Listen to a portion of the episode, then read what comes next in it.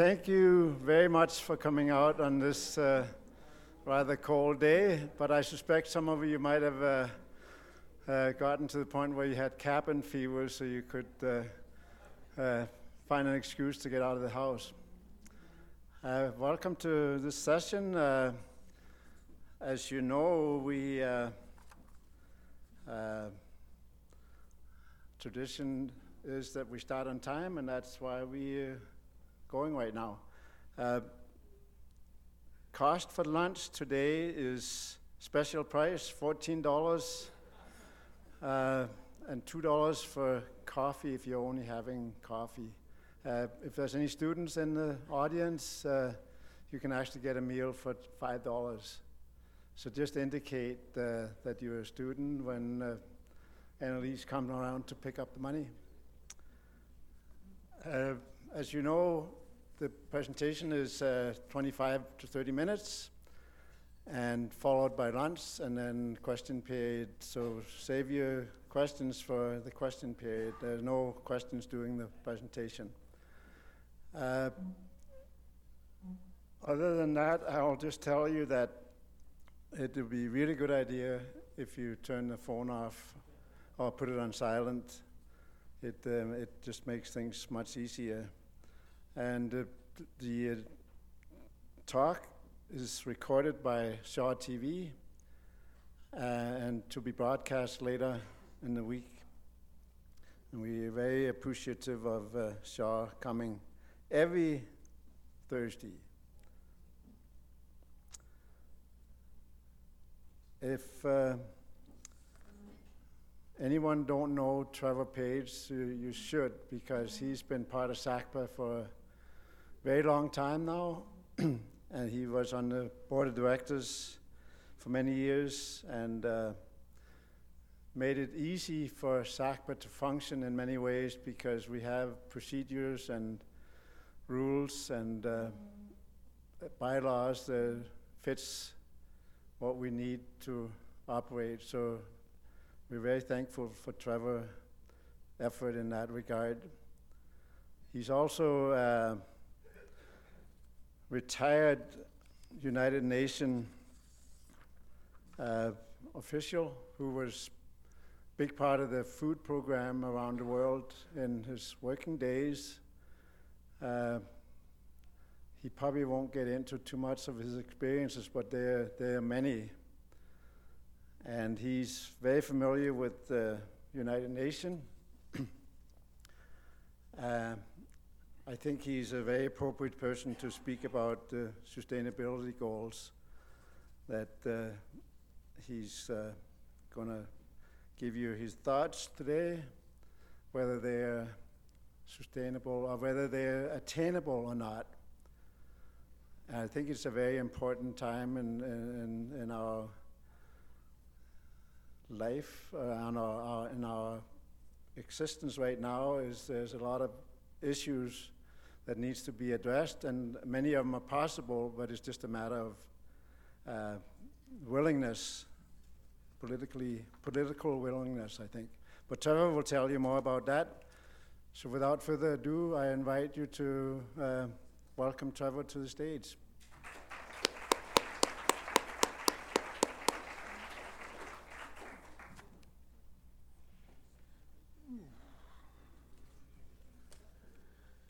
Thank you, Knud, for that introduction. And Oki, good afternoon and a happy new year to you all.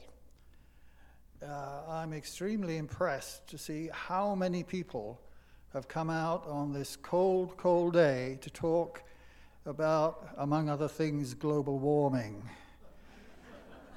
Hopefully, what I have to say won't make it colder for you and it'll warm you up. But as the decade ended a few weeks ago, politi- political commentators were trying to take stock of the major problems that we faced around the world and where we stood today. Most of them concluded that the picture is confusing and we're into uncertain times. Back in 2015, and I do hope in retrospect that we won't come to look at 2015 as the end of our period of enlightenment. But just five years ago, the governments of the United Nations, including Canada, of course, agreed to a set of 17 goals that would make life better and more sustainable for future generations. We call these the Sustainable Development Goals, or SDGs, and we committed to attain them by 2030, just 10 years from now. The SDGs go far beyond the eight Millennium Development Goals, or MDGs, that we agreed on in 2000. And those were to reduce extreme poverty by 2015. Well, we haven't done that. Of course, the SDGs would cost much more than the Millennium Development Goals, but our governments agreed to boost their contributions to attain them. They had come to realize that we're rapidly overpopulating the planet, depleting our natural resources, and destroying our environment. Since then, a wave of populist nationalism has swept over much of the globe. Support for intergovernmental organizations like the UN and NATO,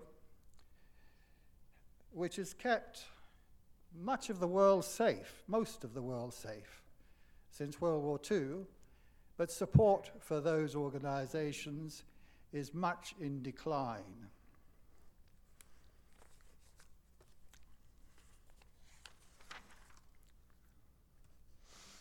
Now, it's against that backdrop that we need to look at the, uh, these 17 goals, or as we call it, Agenda 2030, to see whether the multilateral approach and the goals themselves are in fact still realistic.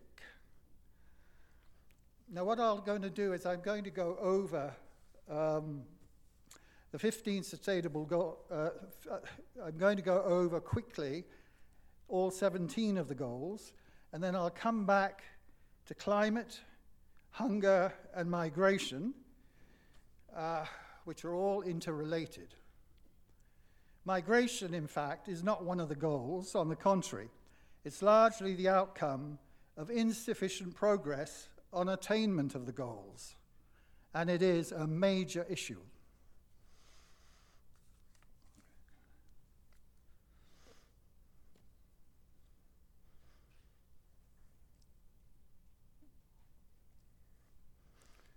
So these are the 17 goals. No poverty, goal number one, no poverty. End poverty in all its forms, and the international poverty line is $1.90 US. So obviously everything is relative, including poverty. What $1.90 buys you here does not buy you something elsewhere, etc., etc. Goal two, zero hunger. And the goal is to end hunger, achieve food security, and improve, and, and improve nutrition, and promote sustainable agriculture. Knud, in his introduction, talked about sustainability, and you'll see that sustainability runs through most of these goals.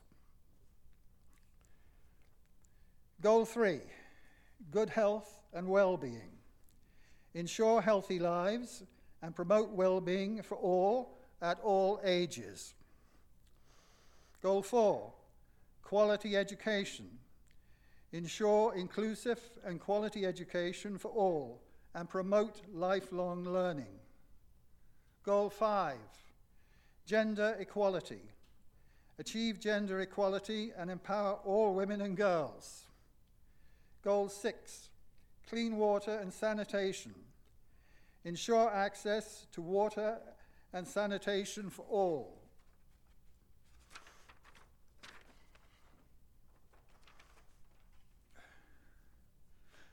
Goal seven, affordable and clean energy.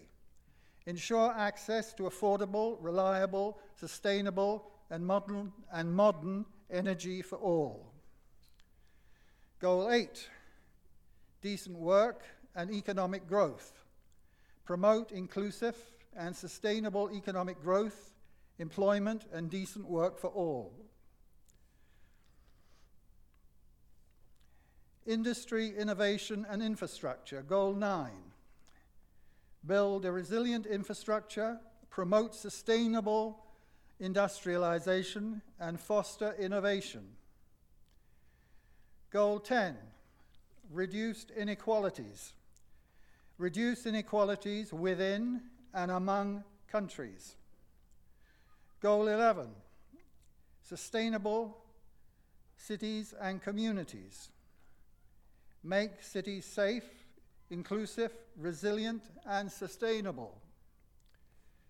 Goal 12 responsible consumption and production. Ensure sustainable consumption and production patterns. Goal 13 climate action. Take urgent action to combat climate change and its impacts. Impacts, plural. Goal 14 Life below water. Conserve and sustainably use the oceans and the seas and marine resources.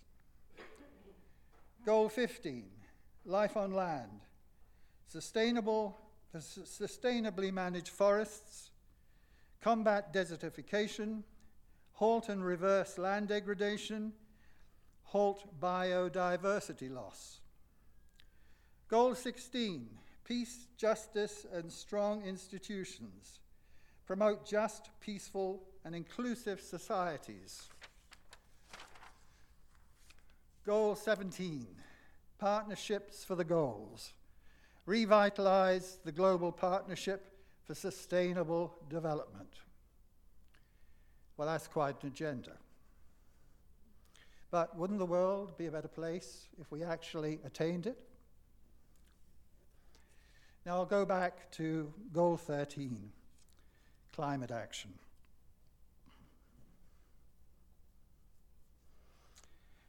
Climate change is the most serious problem the world has ever faced. It affects everything and everyone. We're not on track to limit average global warming to 1.5 to 2 degrees Celsius that's the upper safe limit according to the UN's Intergovernmental Panel on Climate Change. We're currently heading towards a 3 to 4 degree rise. The IPCC, that's the UN panel, warns that a 4 degrees of global warming could lead to, and I quote, substantial species extinction and a rise and large risks to global and regional food security. Of course, those are only two of the consequences. There are many more. Despite the many warnings and havoc caused by the increasing frequency of extreme weather, two thirds of Venice was underwater back in November because of abnormally high tides. Australia is burning up. You've all seen it.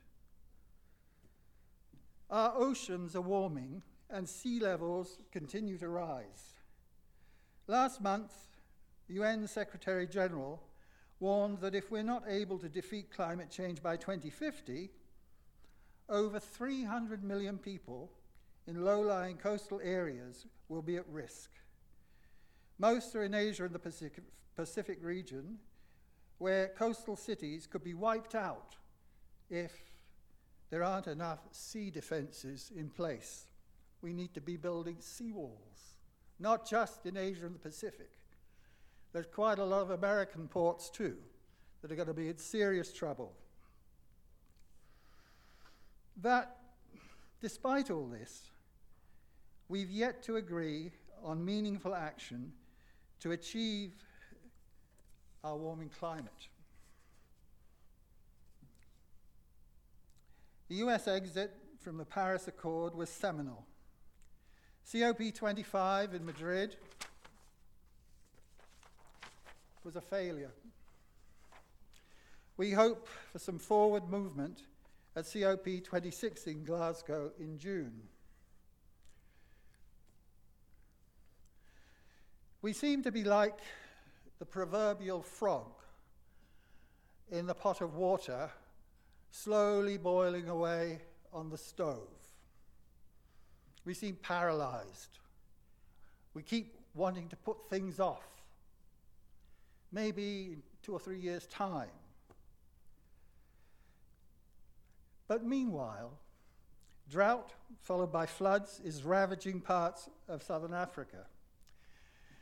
Just today in Johannesburg, uh, the regional director for the World Food Programme put out a release and warned that 45 million people are at risk of starvation in southern Africa. I've actually given the press release to the press that are here today, the TV, and to the Herald. Uh, Zimbabwe, Zambia, and Mozambique are particularly hard hit, but the surrounding countries too are all in trouble. If what we're seeing today is the new normal, we haven't yet seen the type of action needed to protect ourselves and the planet from the climate emergency which is on us. Now, I'm going to try and show a few images to illustrate what, what you know and I mean. You know what that is? It's a cornfield burning up because of drought. It's not far from here. And you know what that is. And we have lots of these in Alberta, and Australia is, as I said, burning up. And that's what happens, and that's not, not far from Lethbridge. We also have our koala bears. This is at Waterton, after the Waterton fire. This is the polar ice cap that's melting. I was up a couple of years ago um, north of Svalbard, and it's the northern Arctic, and that is the ice cap you see in the back there, which is melting.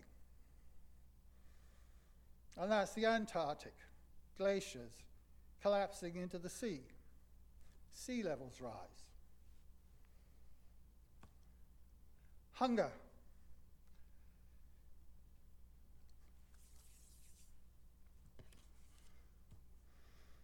First, the numbers 821 million people undernourished in 2017. 821 million. 237 million were in sub Saharan Africa. Poor nutrition causes nearly half of the deaths in children under five. Over 3 million children a year dying.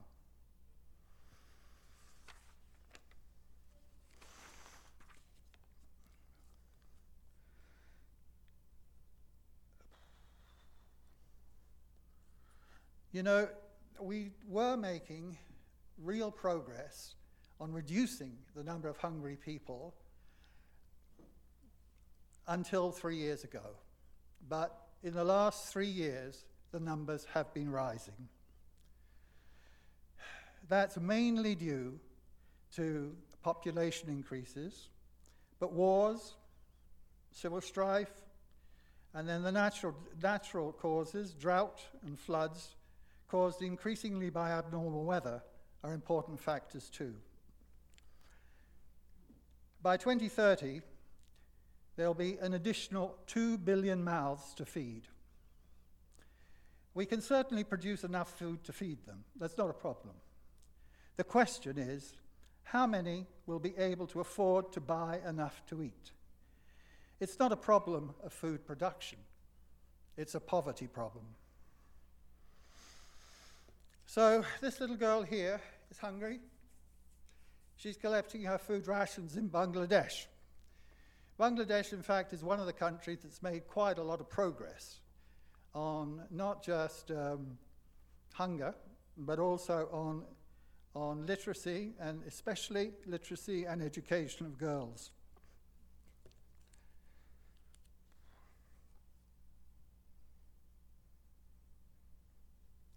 This little boy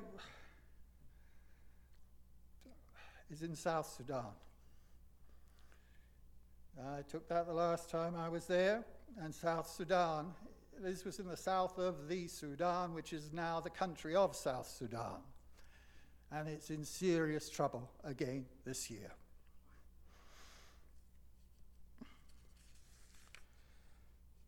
I'll now move on to migration. Climate change, hunger, migration. It's not one of the SDGs. The massive flows of people we've seen on our TV screens in recent years is a combination of refugees fleeing from war and economic migrants. More and more people have been leaving their homes and countries in Africa, the Middle East, and South Asia for better and safe prospects in Europe. More recently, large numbers of people from Central America have begun, leave, have begun leaving their homes and trying to gain entry to the United States. But there are even larger numbers of people who are internally displaced in their own countries. We call these internally displaced people or IDPs. And the distinction, the distinctions are important because refugees have rights to protection and aid under the 1951 Geneva Convention economic migrants and IDPs, internally displaced people, have no rights at all. And they're the larger number.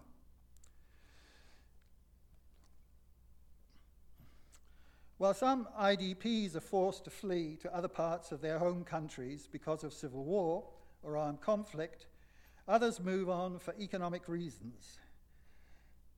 Many of the displaced were subsistence farmers before they had to move.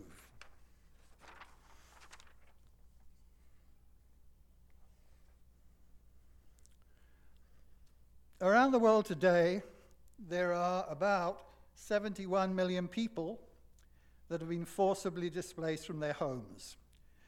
Of these, about 26 million fled to other countries as refugees. So the refugees are the smaller proportion of those displaced.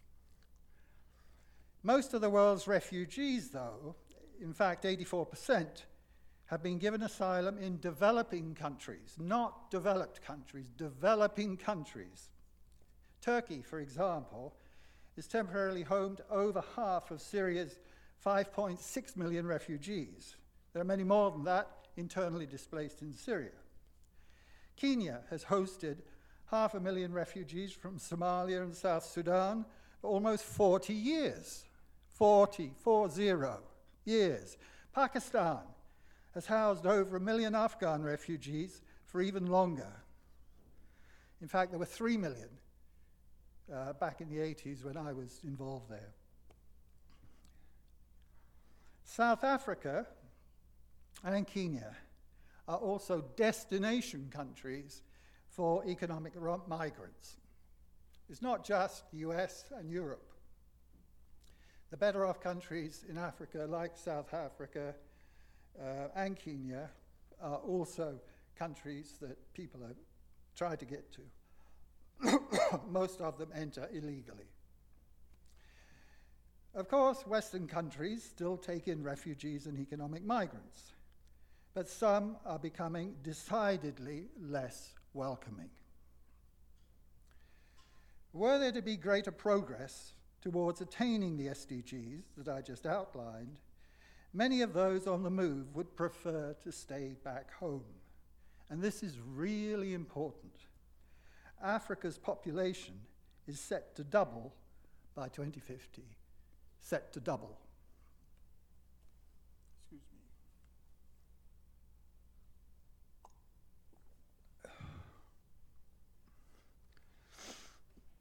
David Beasley, who currently heads the United Nations World Food Programme, where I spent many years, said on TV uh, just last month that in the next 25 to 30 years, 200 million people, 200 million, could be displaced.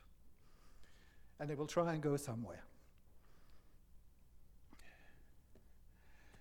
A particular concern is the Sahel. It's a part of Africa that's not, uh, not that well known in Canada.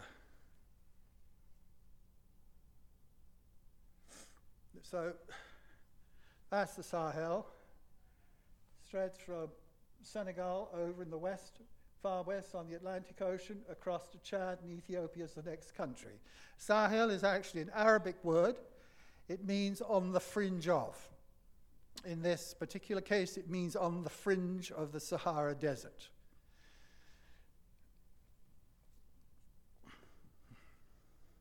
So the Sahel has always been a marginal area. It's pure desert, scrubland, and right in the far southern extremity, there's agriculture. The people that live right in the Sahel are mainly herders, but it has become, since we've destroyed Iraq and uh, almost done it in Syria. Afghanistan's in trouble. Where is Al Qaeda? Where are the terrorists hiding? Right there in the Sahel. So it's not just a climate change, marginal area problem, it's also the home of terrorism. Canada has some troops in Mali. They're about to be, uh, with the UN, they're about to be withdrawn.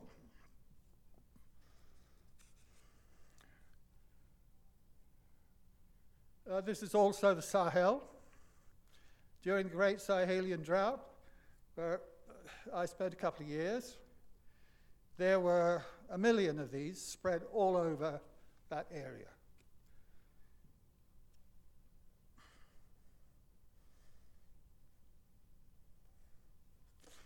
That's also the Sahel, Burkina Faso. Uh, look at the desperation on that woman's face. She's lost everything.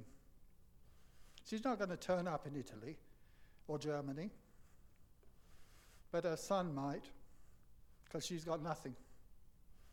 Needs to live. People don't just sit there and die. They either move or one of the family moves and sends back money.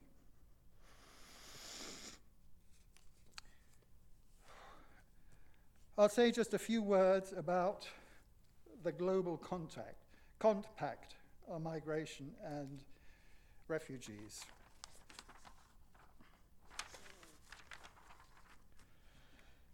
In response to the mounting crisis, most of the world's nations, 164, agreed uh, back in 2015 to a plan we call the Global Compact to handle, to put in order to the chaos in terms of these boatloads of people fleeing in, coming in illegally, uh, people traffickers, etc., etc.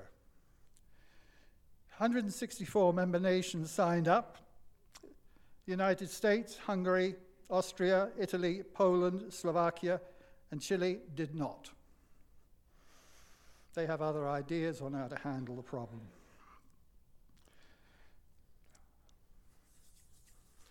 Now, I outlined the SDGs. Progress has been slow. The UN Secretary General is becoming openly critical of countries not living up to their commitments. Of course, the attainment of the SDGs will be expensive, and developing countries need help. That was part of the deal. But foreign aid is down. Only the Scandinavian countries the UK, the Netherlands, Luxembourg, Turkey, and the UAE meet, the, meet or exceed the UN target of 0.7% of gross national income. Canada is at only 0.28%, a quarter of what Lester Pearson was the one that gave us the target years ago. But we have made progress. Uh, the World Food Programme, for example, says 216, there are 216 million fewer hungry people now than in 1990. And that was despite a 1.9 billion increase in the world's population. Polio, leprosy, river blindness are on the decline, and smallpox has been eradicated. Now we are approaching 90% adult literacy. There have been enormous gains in girls' education, and few force change in the world so much more than the education and empowerment of women. So, what do you think about the SDGs? And what do you think about the multilateral approach? And what do you think we should be doing here locally? Us. I think with a warmer, drier climate, we could be well placed to grow all that extra food that the world is going to need. And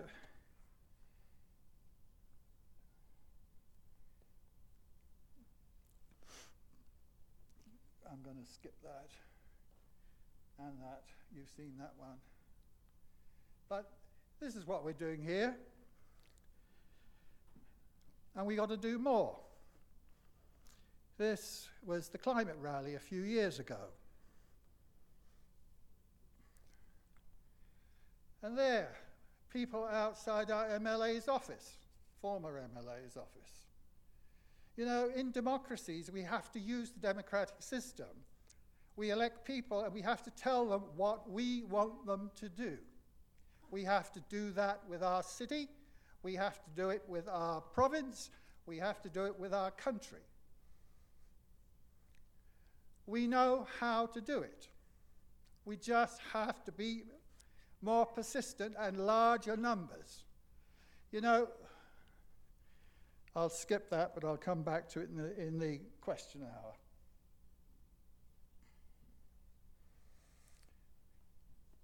Very good to see this. Young people out in Lethbridge this year, this last year.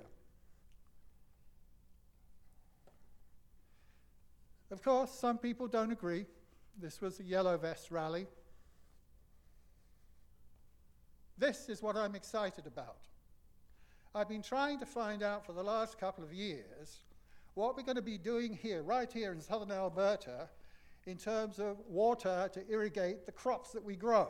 The climate's going to get drier, it's going to get warmer. Now, just a week ago, a new website has been launched by uh, Professor Stefan Kienzle, who's here with us today. www.albertaclimaterecords.ca. He, they've put together data that we all need. Historical data on climate from 19, uh, 1951 to 2017, right up to date, and climate projections from 2041, 2041 to 2070. If we know what we're in for, we can plan for it. Farmers need it, planners need it, we all need it. So thank you, Stefan, for doing that.